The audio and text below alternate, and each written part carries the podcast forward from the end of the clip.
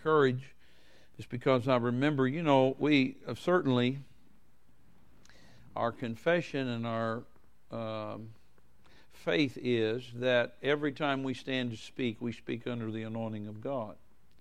Because without the unction of the Holy Ghost, you know, it's just dead words falling on dead hearts. But uh, the last time I was here and taught on prayer, which was two weeks ago Sunday night, that was a very unusual service on that particular service. And the previous Sunday before that was very different too, taught on confession. Those two messages would be worth perhaps getting. And, uh, you know, you can wait. I'm going to take some of these that probably we teach on prayer and make a, a series out of them. You know, if the Lord wills, we will. But uh, we talked about fellowship with God being the number one priority in our prayer life. Fellowship with God. So I, I this isn't in my notes right here, but I feel led to talk to you about that a little bit. So let's go over to 1 Corinthians chapter 1 and let's look at something here from the Bible that's very interesting about fellowship with God. 1 Corinthians chapter 1 verse 9 then hopefully we'll get into some other aspects of prayer tonight. Right now I'm not so much talking about intercession as I am your personal prayer life and communion with God. How many know that intercession has its place? And it does. And there's even deeper realms of intercession, what the Bible would call travail. There is a certain moving of the Spirit upon us not every time we meet to pray and intercede, even, but there are times when you begin to weep and cry. And when the Holy Ghost is on that kind of a service, the Bible says God takes our tears and puts them in bottles, then pours them out on the earth as necessary at a later time. I've been in some meetings like that. We haven't had a meeting like this as a corporate body for quite a while. And we're not probably going to do that tonight, but there's some other things about intercession I want to get into. But I want to just help you to get established in having your personal communion with God every day. Amen. And I want you to see from the Bible you have a calling on your life to spend time with the Father and with Jesus and with the Holy Ghost. And let me be let me be very blunt to say if you don't do that then there's there's nobody can help you. I mean, you know, I can't help you and Jesus can't help you, and not in that order, but I mean, you know, people come to me for help all the time, and then I investigate, and I find out they, they're not staying sometimes in the Word like they should. Uh, a lot of times I'll say in a church like this where we teach and people have opportunity uh, to be filled with the Holy Ghost. And even if I'm not teaching on it, you still wanted that, you could ask me. I could recommend a book. I'd get you a, a mini book. I could give you some prayer outline. I mean, you know, if you're hungry, it's available. And it isn't up to me to make you hungry. You know, it's up to me to feed you. And uh, I hope that I'm getting to a place now, in this church anyway, where we can talk to you on a little more mature level without you being uh, touchy and, and offended. I mean, you know, if there's babies Christians here tonight, then I understand that, but they got to swallow too and, and start taking a little more solid food. But for those that have been in the things of God for a period of time, that we shouldn't be we should be able to. It's normal to start talking on a different realm than we've been talking, and people say, "Yeah, I understand that," and just take it and go on, and then do something about it. You know. But here's the thing I'm saying. I mean, you ask people. I, people come with sometimes uh, many different decisions and you know things in their life. I won't go into all that, but just people that come. And I say, when's the last time prayed in tongues for 30 minutes without stopping? And almost invariably, very few, if any, will be able to tell me point blank, well, I did that this morning, Pastor. Most of them have to pause and think, and they say, well, I don't know. Three months ago, you know, what, well, no wonder God's not able to move in our life when we're not giving Him any time for communion with Him. See, God, I'm talking about prayer now. I want you to really detach yourself from this intercessory thing for a while. Because unless you get what I'm teaching right now and what I taught two weeks ago, that intercessory thing, you don't have the ability to get out there anyway.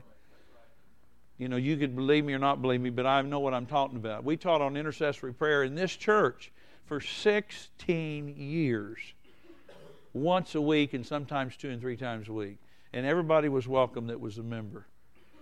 And, uh, you know, all I, could, all I could muster at the very best of times was about 35 to 40 people.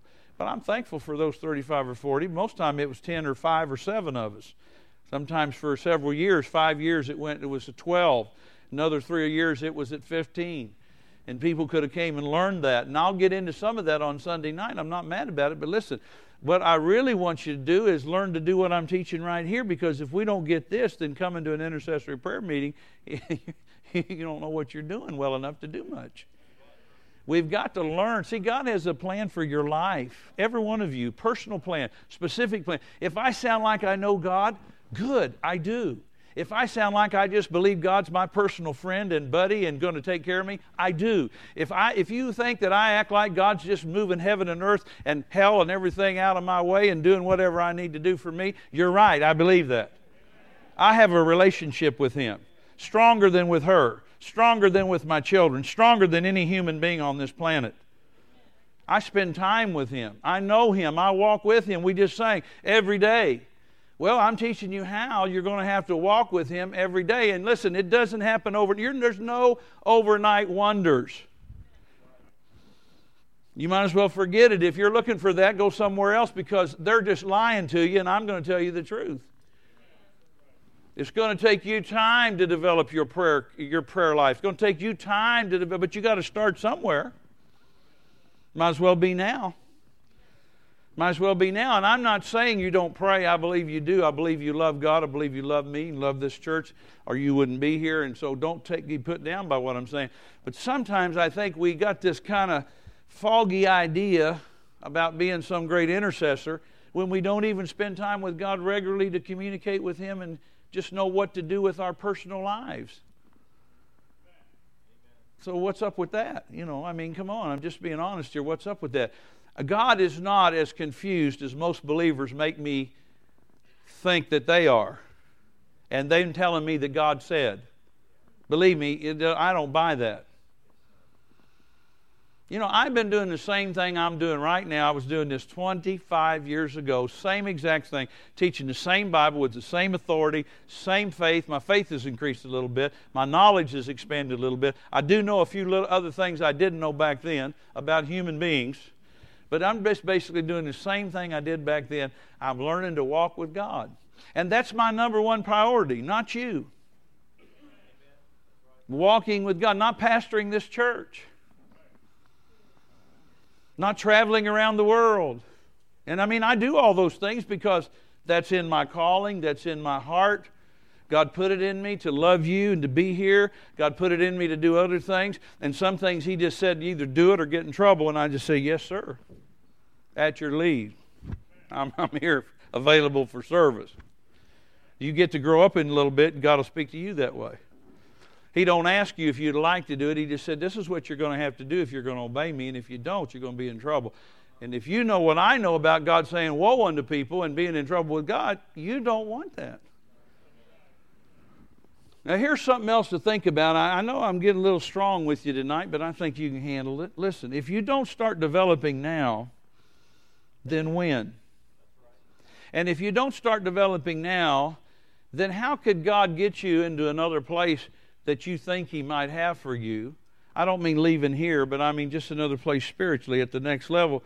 Because I want to say something, I want you to pay very close attention. A lot of things that I'm walking in now is accumulative. Now, if somebody doesn't know what that word is, don't raise your hand. I'll explain it to you. You can't jump from first grade to eighth grade. You can't jump from eighth grade to a sophomore in college. You can't jump from a sophomore in college to a PhD. You're going to have to take it day by day, week by week, moment by moment, and you're going to, it's going to accumulate in your life the things and patterns that you develop.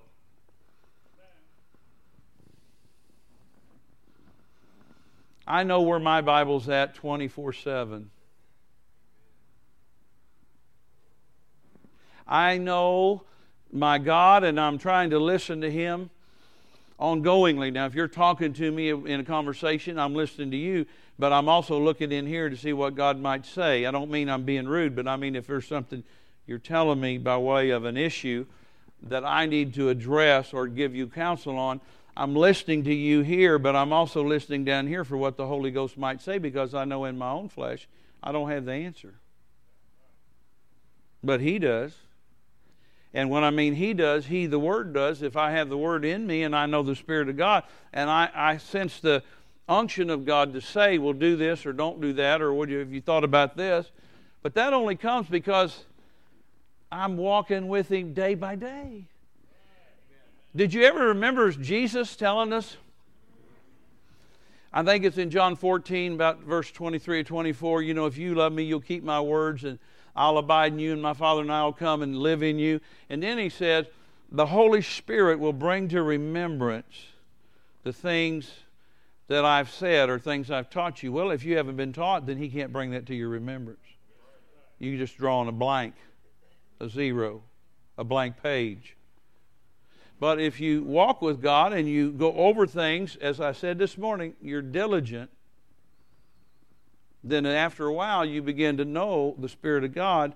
And even if somebody tells you something and they say God said, you can discern whether that's God or not. Not that you have to, but you'll just be automatic because you know that's not the Bible.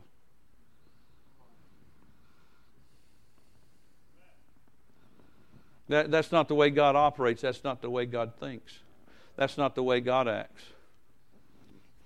It's accumulative. You got to start somewhere and just stay with it. This is my point. It, you know, I know sometimes we think, well, I'm going to learn about prayer, and then tomorrow, you know, by next Thursday, I'm just going to be a praying whiz. Well, you're not. You might be a praying something, but you're not going to be a praying whiz. I don't know too many praying whizzes. And when you get into that realm of a praying whiz, you don't tell everybody everything God tells you in prayer. And if you start telling everything God tells you in prayer, He won't tell you anymore. See, I know Him. Some things He wants to tell you to pray about, and it's just between you and Him. Other things, if He allows you to share with others who are in the know and who can do something about it, but why would He share something with you if you didn't know how to do anything about it? That's the dumbest thing I ever heard. I mean, like, you know, me going down here to the tire guy thinking he's going to pull my teeth, he don't know nothing about it. He don't have the right equipment. He don't think like that. He's thinking Big O, Michelin. He's not thinking drills and you know all the other stuff and all the little delicate tools on the doc, the dentist tray. And he don't know nothing about it. He can't help me if I have toothache. The tire guy. So God would never have me to go down there and talk to him about my tooth. Hallelujah. God has a way of prayer for everybody, and it's all the same as far as the Word goes. It's always uh, the Word, is what I mean is the Word, knowing the Word and the Holy Ghost together. The Spirit of God will lead you to be a person of prayer, and you'll have your own patterns, and then we can come together like we're doing a little bit on Sunday night. And I'm going to pray a little bit. We're going to pray together a little bit at the end tonight, I think. And join our faith together. But I'm just saying all this to say you have to think with me and start where you're at. And if you already have a pattern going, and let me say it to you this way if it's working, keep working it. If you're sort of foggy or vague, vague about it, well, I wonder how to pray about that. Well, you probably don't know. I mean, it's not a stab in the dark, as they say. These are, these are laws. They work every time you put them to work, just like faith. You, your, your prayer won't work without faith. Faith will work without prayer, but prayer won't work without faith. My faith will work. It worked this morning. It worked this morning in the prayer line, in the healing line, in the deliverance anointing came on me. It's a little different anointing. And, and I'm using my faith with it when it comes. It won't work if I don't use my faith with it. And then other people that came to receive, they have to use their faith. I didn't pray for anybody per se, I just ministered to them. But anyway, that's another. But I'm just saying faith will work without prayer, but prayer won't work without faith. Okay, are you still here? I know I've shot a lot of material out there and I'm really not looked at anything, just talking out of my heart. I, I want everybody. See, you can achieve great things in prayer if you'll stay with it long enough. And listen, this is some of the most vital oh my goodness, I can't tell you how vital it is to understand how to pray correctly and to just have a confidence on the inside of you that you know what you're doing because God's helping you. And even when you get into settings, as I mentioned a minute ago, that I don't know totally what to do, I always have the Holy Ghost in me to help me. Now, He may quicken something to me, He may have me pray in tongues for a minute to figure it out because I'm talking to Him. Are you listening? But uh, let me just say something about tongues here. We're, we're going to get into that. We'll talk a little bit, maybe tonight a little bit, but not much. I want to talk to you just tonight about establishing a prayer life. You know, you shouldn't do all your praying in tongues, and you shouldn't do all your praying in English. You should do a little of both, and you should begin to have some variables to you where you understand how to flow over in this realm and over in this realm, and know the Word well enough, or get around people that know the Word, that you can learn some things to find scriptures that cover your case. See, that's the key to it finding scriptures that cover your case. And I mean, I've been through some things over the years, you know, in the body of Christ, just living my life and trying to serve Him and deal with people and deal with the devil and deal with different things. Don't want to give him any credit, the devil. But you're, just going to have to learn that you're going to have to go back to the Word. You have to fall in love with the Word like you never have if you're going to make it. Because if, if, if you don't, then eventually He knocks you out through pressure and stuff. He may, not, he may use other people to help knock you out. But see, if you get locked down on the Word of God, what does the Bible say? Let this mind be in you that was in Christ Jesus. I can say that, but it ain't going to do any good if I don't get in the Bible because that's His mind. That's the way He thinks. You can say that until you die and still be dumb when it comes to what I'm talking about. Excuse the expression, ignorant. You don't know. Well, I got the mind of Christ. Well, you need to start saying that, but then you're going to have to get in the book and find out what the mind of Christ says. You, have, you need to say you have it, but you need to get in here and then let this get in you. And then you can begin to say, with some confidence, I have the mind of Christ. And you're growing in. Remember, it's accumulative. All right. I'm here in 1 Corinthians 1, a 25 minute introduction. Chapter 1, verse 9 God is faithful, by whom you were called unto the fellowship of his Son, Jesus Christ our Lord. You were called into fellowship with him. Called, and who has an amplified close by? Hey, Brother Jacob, he's got me covered up here. Thank you. I appreciate him having this what we need. I bought a new one recently, but it's in my office, but this will do just fine. 1 Corinthians 1 9. This is what it says from the Amplified. It says, God is faithful, He's reliable and trustworthy, and therefore ever true to His promise, and He can be depended on. Ever true to His what? Now, what should that strike in your thinking? Word, and what I taught you this morning about faith. See, on the end of every promise, on the other end of it is God, and on this end of it's me and my faith. And if I'll put my faith on that promise, it'll attach itself to God and cause that to come into pass, come into being, or come to pass, come into manifestation, however you want to say it. Get over in this natural realm where I can see it. Because faith never is faith is never based on what you can see in the natural or what you hear or feel. I don't need faith for that pulpit. I can see it. I can touch it. I could put my mouth on it and taste it, I guess. But you see what I'm saying? It's in the natural realm. You never faith is not for things in the natural realm already. It's for things that don't yet exist in your life to come into manifestation. God is faithful, reliable, and trustworthy, and ever true to His promise, and He can be depended on. Now, see, here's the thing you can't depend on Him if you don't know Him. Now, it's fortunate and unfortunate that some of you begin to know me and some never have. Because if you knew me, you'd know I could be depended on, and you wouldn't be easily offended and easily run out of the church over some silliness that a lot of people get offended about. But see, they never knew me. You can't, you can't depend on somebody. You can't depend on somebody you don't know. And just coming to church is not enough. You got to open up your heart. You got to listen to your man of God. And when you come to me privately and I say, Well, I can show you what your problem is. This is what the problem is, Dale. You need to do this. And Dale would say, Yes, sir, I'll do that. Most people just look at me like, I don't know if I like you anymore. Well, go on and be a loser. Go on and be a failure then. I can't help you if you don't let me. And if you don't know me, you can't trust me.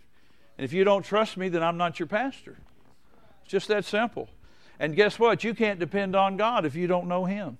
You don't know if He's going to do come through for you or not. You're sort of hoping and a wishing. You're not believing. I know Him. I sleep with Him every night. I eat with Him every day. I walk with Him every day. I talk to Him every day. He talks to me every day. He helps me every day. He helps me when I feel good and I don't feel good. He helps me when I feel great or when I'm angry. He helps me when this and that and the other. And all of you are just like that too. But I know Him. I'm not saying you don't know Him. I'm just saying you won't depend on Him unless you know Him, and you won't know Him if you don't spend time with Him. people in my church, as well as any church in North America or around the world, perimeter people never make it unless they make the change to quit being perimeter people. And it isn't always the amount of services they attend, it's the attitude of their heart. And how people that you pour your life into for a decade or more can just get up and walk away over something silly says to me, they never knew me. Because I'm in covenant. Brother and sister, I live like this. I'll die like this. You or my wife or some other preacher or no human being will ever cause me to get off this covenant. I made a decision a long time before I knew you. But see, that's the difference in me and other people sometimes. They don't have any value of the covenant. I, am not in this whether you hurt my feelings or not. Most of you have at one time or another. I'm in it because I'm committed to you. And I'm in it committed enough that I'm going to tell you the truth. If you tell me something and you say, Pastor, what do you think? Bless the Lord God forever. I'm going to tell you exactly what I think. If you say, Tell me what you think, Pastor. Now, if you don't tell me that, or if you come in and already got preset deal going, want my stamp of approval, I may just let you run the gambit of it and be a failure. Unless I think it's going to cost you your life, then I may say something about it or cost the life of your children. Because I'm not, I'm not required by God to just tell you stuff just because you tell me something. Covenant is two way. See, this is why I can trust God like I do and talk like I talk, not because I'm special. I call him to be special to me. He, I am depending on, my life depends on him. My life doesn't depend on this church. My life depends on him. My life doesn't depend on her. As much as she loves me, she's not my Savior. She don't have the ability to heal me. She don't have the ability to give me a sound mind. See, this is where people don't get it. Talking about prayer is time spent with God in communion. I don't mean drinking the cup and eating the cracker. I mean intimacy with Him. I don't mean going through the motions. I mean spending some time with Him. Oh, I'm off on some things here. This is what the end of this says, verse 9. By Him you were called into companionship and participation with His Son, Jesus Christ our Lord. I'm in companionship with Him. He's my companion. You know, if I get on a plane or I'm in a motel room in Siberia, I never feel alone because He's there. I don't see Him. I mean, I don't look and He's sitting in the chair across the you know room from me. I mean, He might someday appear there and say something, but He says, does speak to me. He's my companion. Notice it says here, again, you were called into companionship.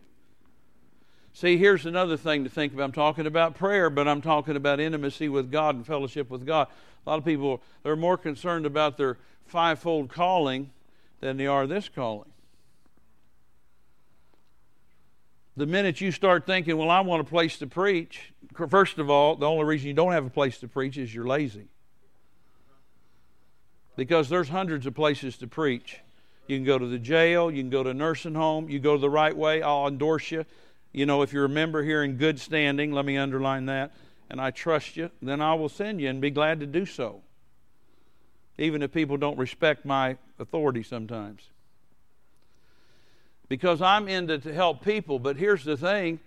I, you know, I'm not so much concerned. Well, you know, I'm a pastor, I'm a prophet. I'm concerned about this calling right here to have companionship for Him. I know you don't, I know some of you are thinking about it, but I'm going to say it straight up. He wants to fellowship with you. And if you never go to him except when we're in church here and we're all shouting, you're not fellowshipping with him much. You know, you can get drawn in in a crowd. you know, if you go to U of L basketball game, you be, you know, throwing your popcorn on people too because you get excited. But, I, you know, anybody can get involved with the crowd when the cheerleaders are doing their thing and everybody's screaming. But I'm talking about on a daily personal level, he wants companionship with you. Think about what I'm saying to you. I mean, I know that's hard to imagine somebody wants you that bad, more than your mate wants you, more than your mama and daddy want you. I mean, he, he's called us. Put, just put your name in verse 9. He's called you into companionship and fellowship and intimacy with him. And then for us to never spend any quality time with him, that's, that's, that's not good. How many can understand what I'm saying? Let's go over to 1 John. I, w- I want to tell you, I'm going to talk to you in a minute about what you can do about it. I don't want to leave you hanging or anything. 1 John chapter 1 and uh, verse 3. 1 John chapter 1 verse 3. Maybe I'll just read from the Amplified here too. What we have seen and, and ourselves heard, we also are telling you so that you too may realize and enjoy. Look at that, enjoys in this. Enjoy fellowship as partners and partakers with us. And this fellowship that we have, which is a distinguishing mark of Christians, is with the Father and with His Son, Jesus Christ the Messiah. That is awesome. It's a distinguishing mark of the Christian. The Hindus don't have it. They take their bananas and their leaves and their or whatever and put it in the, the belly of Buddha or some other kind of demon god and say, Is anybody home? But the Bible tells us we're to come into the Holy of Holies and have faith in the, that, that we're invited in there by the blood of Jesus. We have access in there anytime we want. Hebrews 10, Hebrews 4 says, Come boldly to the throne of grace. The Greek says, unashamedly, unreservedly. I've got a seat there, I've got a place there. I know you do too, and others in the world that are Christians, but I've got to place my name on it right there. I can come anytime I want and say, Father, I want to talk to you about something. Father, I've come to hear from heaven about this, so I'm going to listen. Maybe I pray a little bit, then I'll be quiet. It says we ought to enjoy this. Say enjoy. The reason you don't enjoy praying, you don't understand it yet.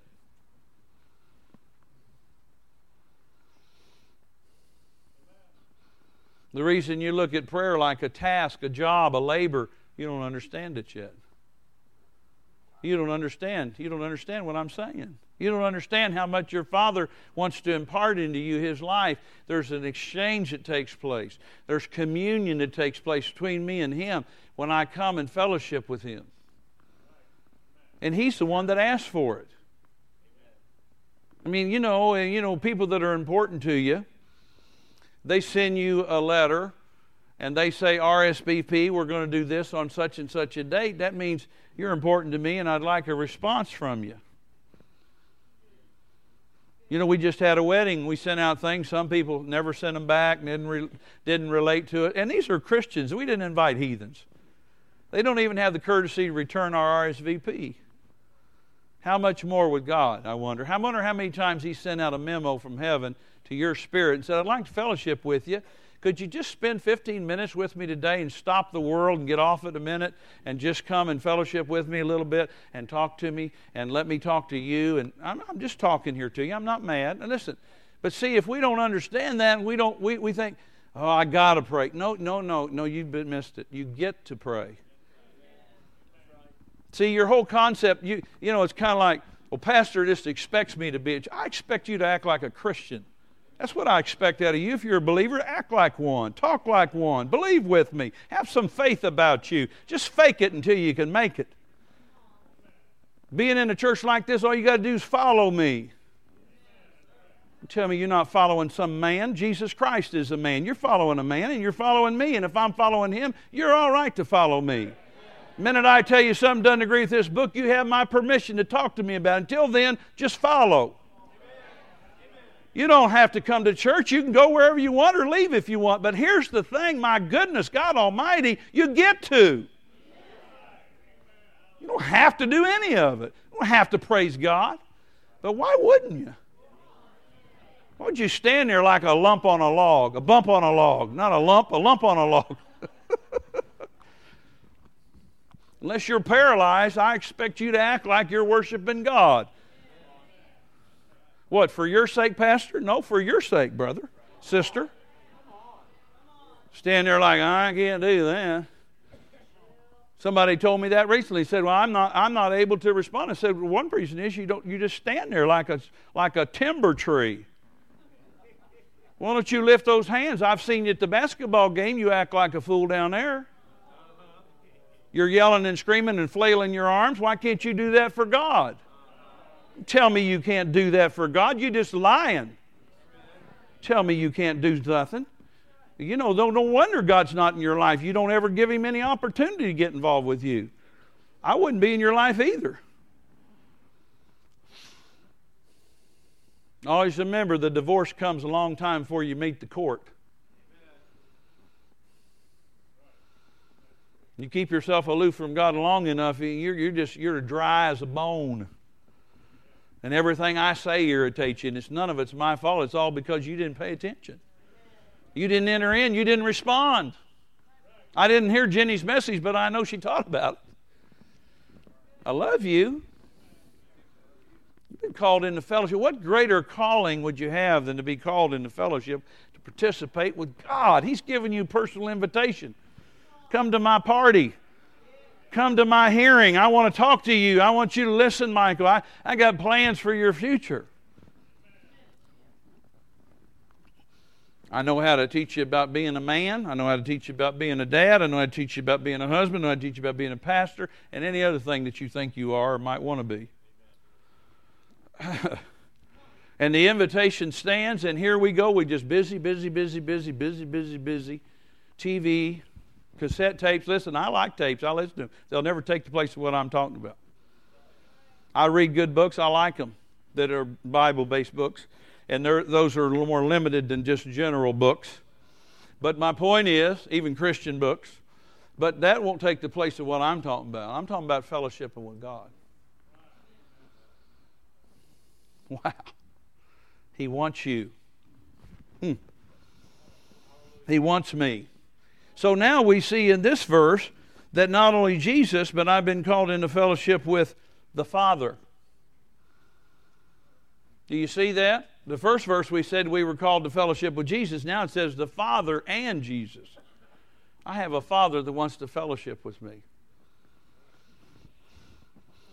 I know there's people in my church, different ones of you. You know, some of you have absentee dads. They're there, but they're not there for you. Some of you grew up in home, grew up in homes there wasn't a dad, or there was a dad, but he was still not there. But I'm telling you, if you'll just fellowship with the Father, He will be a father to you.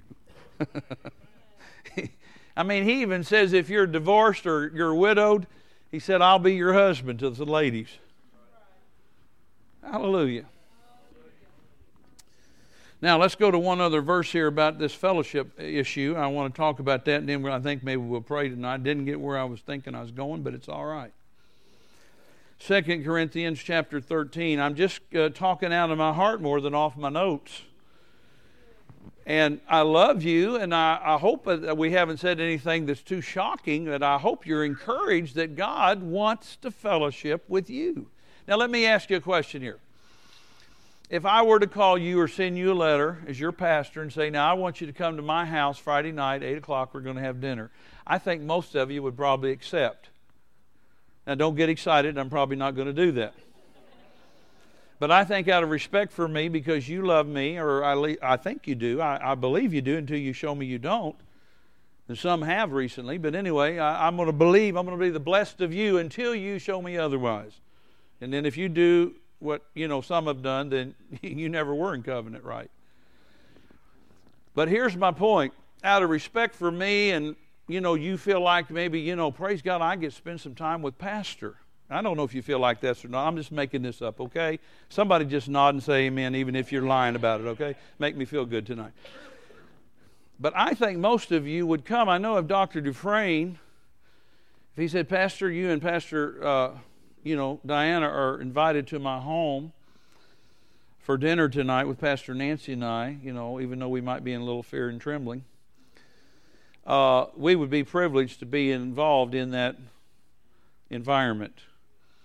I know we were. I was uh, at Fresh Oil this year, and he said, Pastor Jacobs, I'd like you. somebody came and got me, and said, uh, Doctor Dufresne would like you to come have dinner after the service with him and other guests. And I said, Yes, sir. I forget who even got, got a hold of me, but.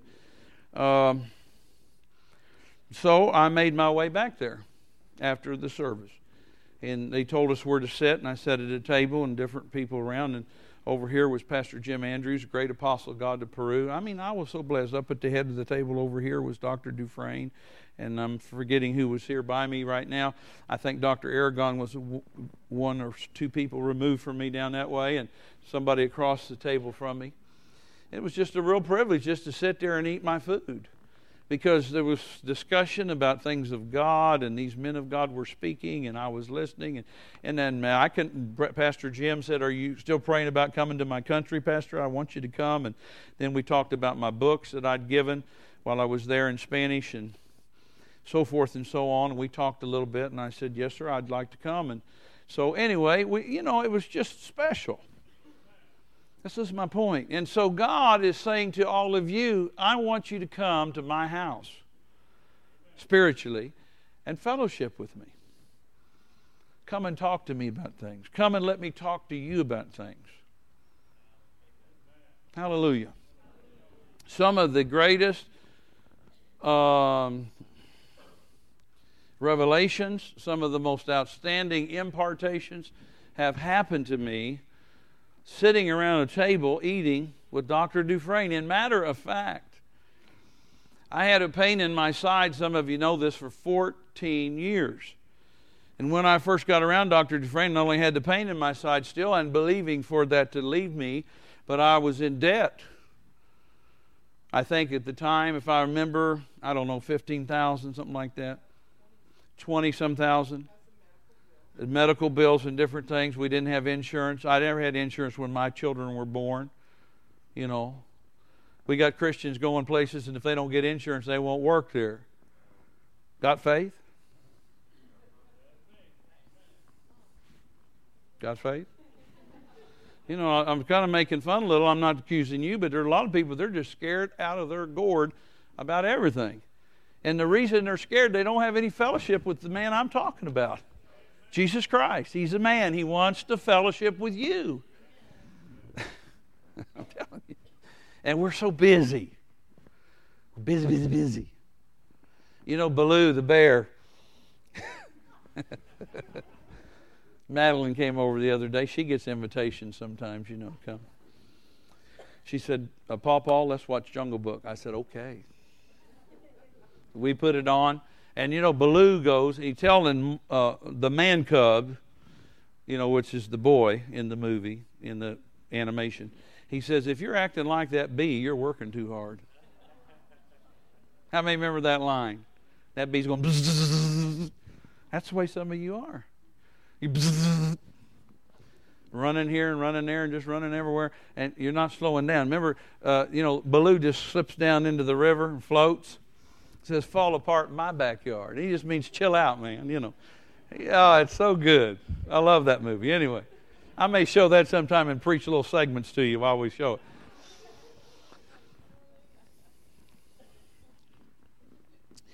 I'm sitting having lunch, just me and Dr. Dufresne one time. You know, he says, take me back to the room after service. I don't try to take him to lunch if he doesn't want to. I just say yes, sir, and do what he wants.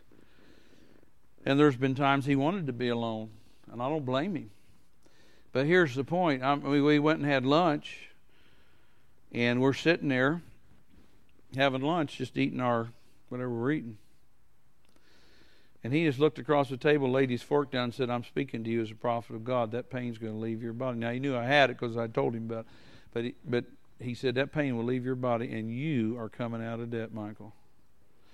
Six weeks later, I was out of debt. One year later, the pain left my side. Never come back.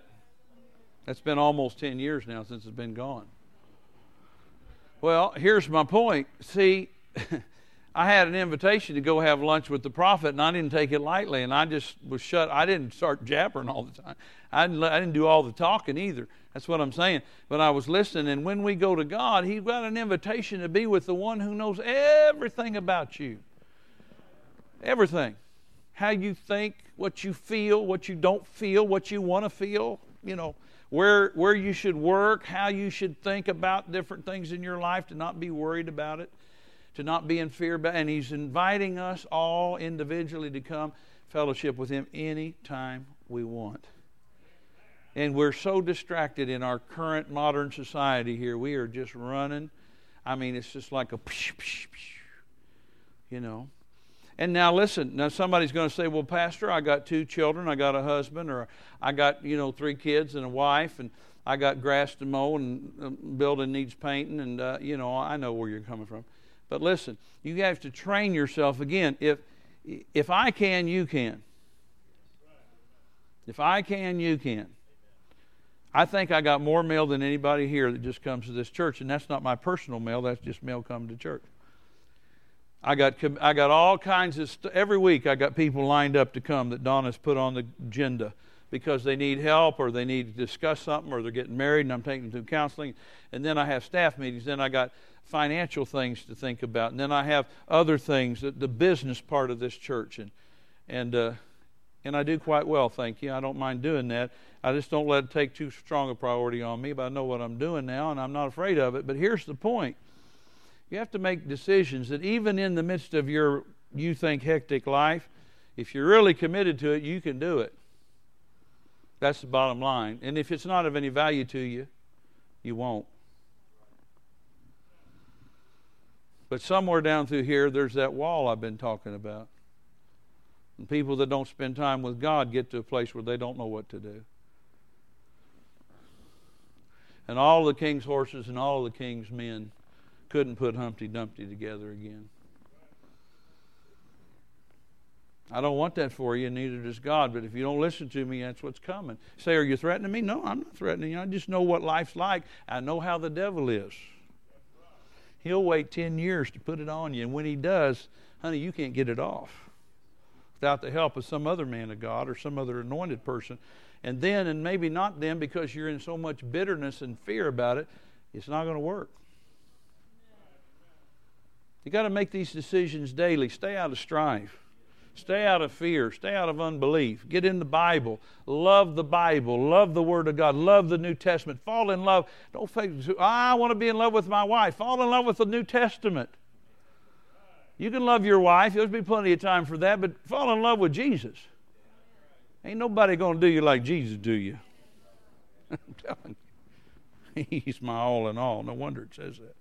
Now, this last scripture before we pray here 2 Corinthians 13 14. Are you still with me tonight? The grace of our Lord Jesus Christ, of the Lord Jesus Christ, and the love of God, and here it is, the communion of the Holy Ghost be with you, most of you. No, be with you all. And here's the thing in the Greek where the word for uh, communion is the word fellowship, the same word used in these other passages that I've just read you. Let me read it out of the Amplified.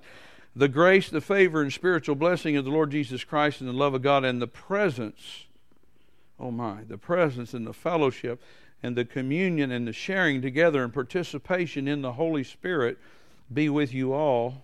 Amen. So be it. In other words, we've got an invitation from the Father to come. We have an invitation from Jesus to come. We have an invitation from the Holy Ghost to come and have fellowship with them. You talk about a board meeting. You know, I mean, sometimes I have to have those kind of board meetings. Say, well, here, here we are. And uh, let's see, I've been meditating on this a while, Jesus, and uh, I'd like to hear from you, sir. All right. Father, do you have anything you'd like to add to that?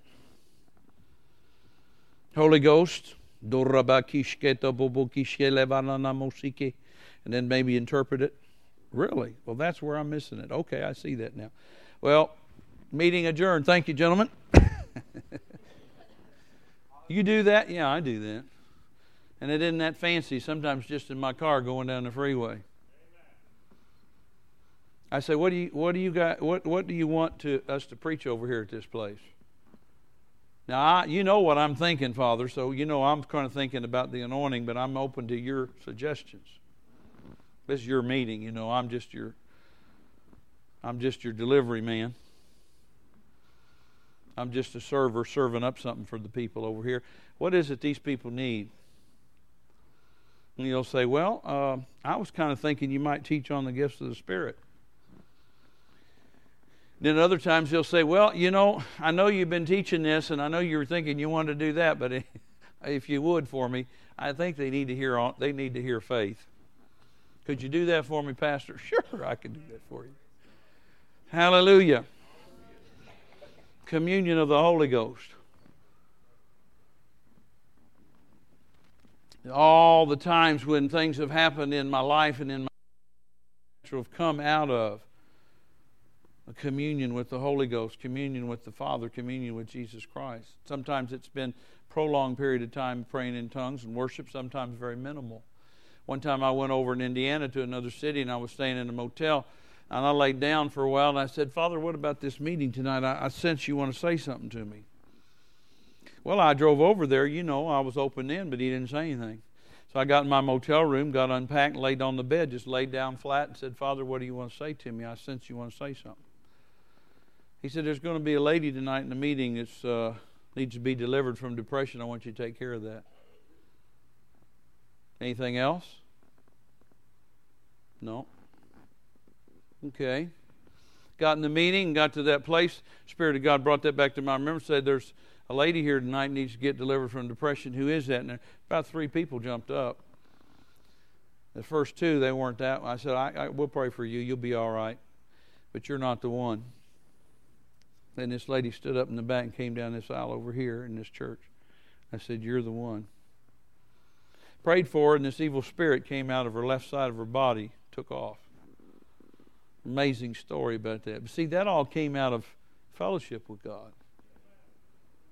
Hallelujah. You learned anything tonight?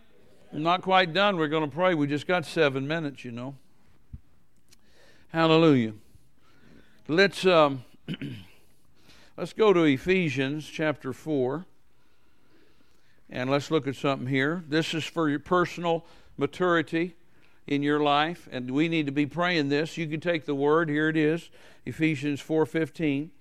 But speaking the truth in love may grow up into him in all things which is the head, even Christ the anointed one and his anointing. So, Father, we thank you tonight that we're going to speak the truth in love, all of us, to each other and to others, and that we may grow up into Him, into you, Father, in all things, which is the head, uh, uh, growing up into Christ, which is the head, even the anointed one and His anointing. I'm growing up, we're growing up, Father, in the anointing of God. We're growing up in all things. Say, in all things. Say, Father, I want to grow up in all things. So help me. I want to grow up in my prayer life. I want to grow up in my faith life. I want to grow up in my love walk. I want to grow up in my marriage. I want to grow up in, in my mind so that I know you. My mind be renewed. Help me, Lord, to grow up in my finances. Help me to grow up in, in being stable in my emotions, in my feelings. I thank you. You're helping me to grow up in all things. I'm learning to walk by faith, to walk in truth, to walk in the light, to walk in the love of God. So help me, Father. I pray in Jesus' name. Now, see, you're praying. That's prayer. Hallelujah. You find these verses. I just wrote a couple down. I was going to look at them with you. And, and, and so here's something we need to pray daily. Father, help me to grow up. And, and see, here's another thing. We need to grow up in relationships. I'm not putting you down. Are you listening to me? What I said earlier, I was a little strong about because, you know, it's, it's alarming to me that people could be with me such a long period of time and have no revelation of covenant. So you need to be praying you grow up in covenant. I will talking on covenant in the future here. I'm going to talk about covenant relationships are the most vital to our life. You know, every relationship I have in my life today that's meaningful is a covenant relationship. None of them are based on my feelings anymore. Now, I have feelings. Sometimes they're good, sometimes they may be different. But that don't have a thing in the world to do with the covenant. I live in the covenant because God says you're in a covenant, and that settles it. You know, babies never get that, and they just take and destroy relationships left and right, including their marriages, because they have no revelation of covenant. They can't ever stay somewhere and stick to something because they have no revelation of covenant. They're sense minded people, flesh minded people, carnally minded people, natural minded people, and they have no sense of commitment. You just analyze this a little bit. Anybody that leaves this church, I didn't leave them, they left me. I'm still here doing all that I've ever done and more. now, I'm not criticizing them. I mean, you know, if they need to go, fine. I mean, you know, we understand some things sometimes, and we don't liberty to say everything we know about that. But I'm just saying, you know, covenant says, I'm committed to you. But I can't force somebody to be committed in, in, in reciprocal mentality. You see? Now, my marriage is 30 years and going, and it's not based on feelings. I mean, I have them sometimes. I mean, Pastor Diana's sharp looking lady. Uh, oh, well, I'm going to get to that. A great kisser. She's a word girl and occasionally when I get when I feel like you know I say something or whatever, and I've been just you know whatever, and you know sometimes you just feel like you know what I'm saying, and you've maybe released something out of your mouth. That's very seldom for me. She can tell you, but if I do, brother and sister, she jumps on her preaching machine and she just rides all over me. Now you listen here, buddy. You know, and she lets me have it, and she lets me have the word. So I don't argue back if she gives me the word. I'm compliant. I'm a compliant boy to the word. Most people are not, but I am. And uh, it doesn't have anything to do with my feelings anymore about my marriage. It doesn't have anything to do with my feelings about this church. I'm committed to you. Whether I like you or not, I have to love you. Whether you like me or not, you know, you have to love me. Whether you're easy to get along with or hard to get along with, or I don't even know you. You know, whatever the case may be, I'm committed to you. See, see, I'm committed to you regardless of what you do. Whether you like it, you spit in my face, stab me in the back, betray me, and many do, I still love you. Now, I don't love people that do that to me. You know, I don't love the fact that they did that because they have broken covenant. You see what I'm saying? And of course, there's always penalties for that. But anyway, let's go over here to the book of Acts, chapter 2 you just ask somebody that's been divorced, even though even if even if the, it wasn't their fault fully, there's penalties you pay. Glory to God. I'm in Acts chapter 2. I'm just got about two minutes here. We're going to pray something here. I wanted you to see something, and I want you to be in agreement with me about this. We've already said that we pray that we'll grow up. And, uh, you know, maybe I didn't hit the thing that you know, we were thinking about, you know, that you needed to grow up in. I just just made up some things, but you know, you can add into that anything you want. If it says growing up in all things, that would include all things, wouldn't it? Hallelujah. Um, Acts 2, verse 47. Praising God, this is the people there praising God. Let's read verse 46. And they, continuing daily with one accord in the temple and breaking bread from house to house, went to church every day, did eat their meat with gladness and singleness of heart, praising God. There's praising God. And having favor with all the people. There's favor. With how many people? and this is just a baby church.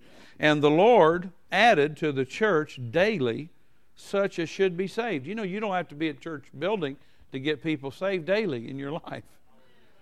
You could build this church at work. Oh, my goodness. I mean, your neighborhood, at the lunch counter, or in the parking lot. Or you know people you have relationships with. And again it takes diligence because not everybody's open immediately. We were trying to witness this guy at the restaurant the other night. And he, we love him. He's just such a genuine person. And he but i got thinking about what he said he said i go to the mass that's latin i don't understand a single word they say i'm thinking i want to, I wanted to say keith what if they brought you in here to learn how to, you know, be a waiter? Because in this particular restaurant they do, they have training. And the guy spoke to you in German, and you didn't know a single word he said. You'd be a poor waiter, because you wouldn't do, you wouldn't follow the rules. But I didn't say that because I, you know, we're getting to know him. He's a really sweet guy, but he, you know. we invited him here, but we said we're sort of contemporary, and he said he likes real. He is like super traditional. You know, he likes the Latin Mass. He don't even know what they're saying. That was what come out of it. He said, I don't even know what they're saying. I love it. How would you be instructed if you didn't understand? See, see, he's not thinking. He's got two.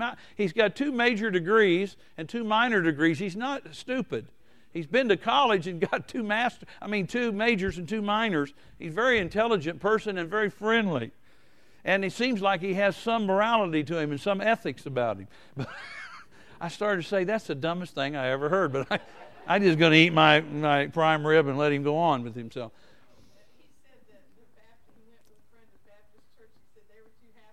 Yeah, they were too happy at the Baptist church. Oh my goodness, we'd be overload for sure. Overdose. I said, Well, you could stand at the back and just watch us. Hallelujah. Father, we thank you. You're adding to the church daily such as should be saved. You're moving and giving us favor with all the people. So, Lord, let it be so that all of us begin to be uh, courageous and in faith and looking for people to talk to about you and bring them to church and help them to get rooted and grounded. We ask and pray in the precious name of Jesus. We believe our church is growing. I believe it's a church of 500 and I thank you for it in the name of Jesus. No, Lord, we just thank you. We, we know that people left. I'm just going to use them as seed, Father. Hallelujah. And believe for increase in the name of Jesus. Hallelujah, Father. I'm planning.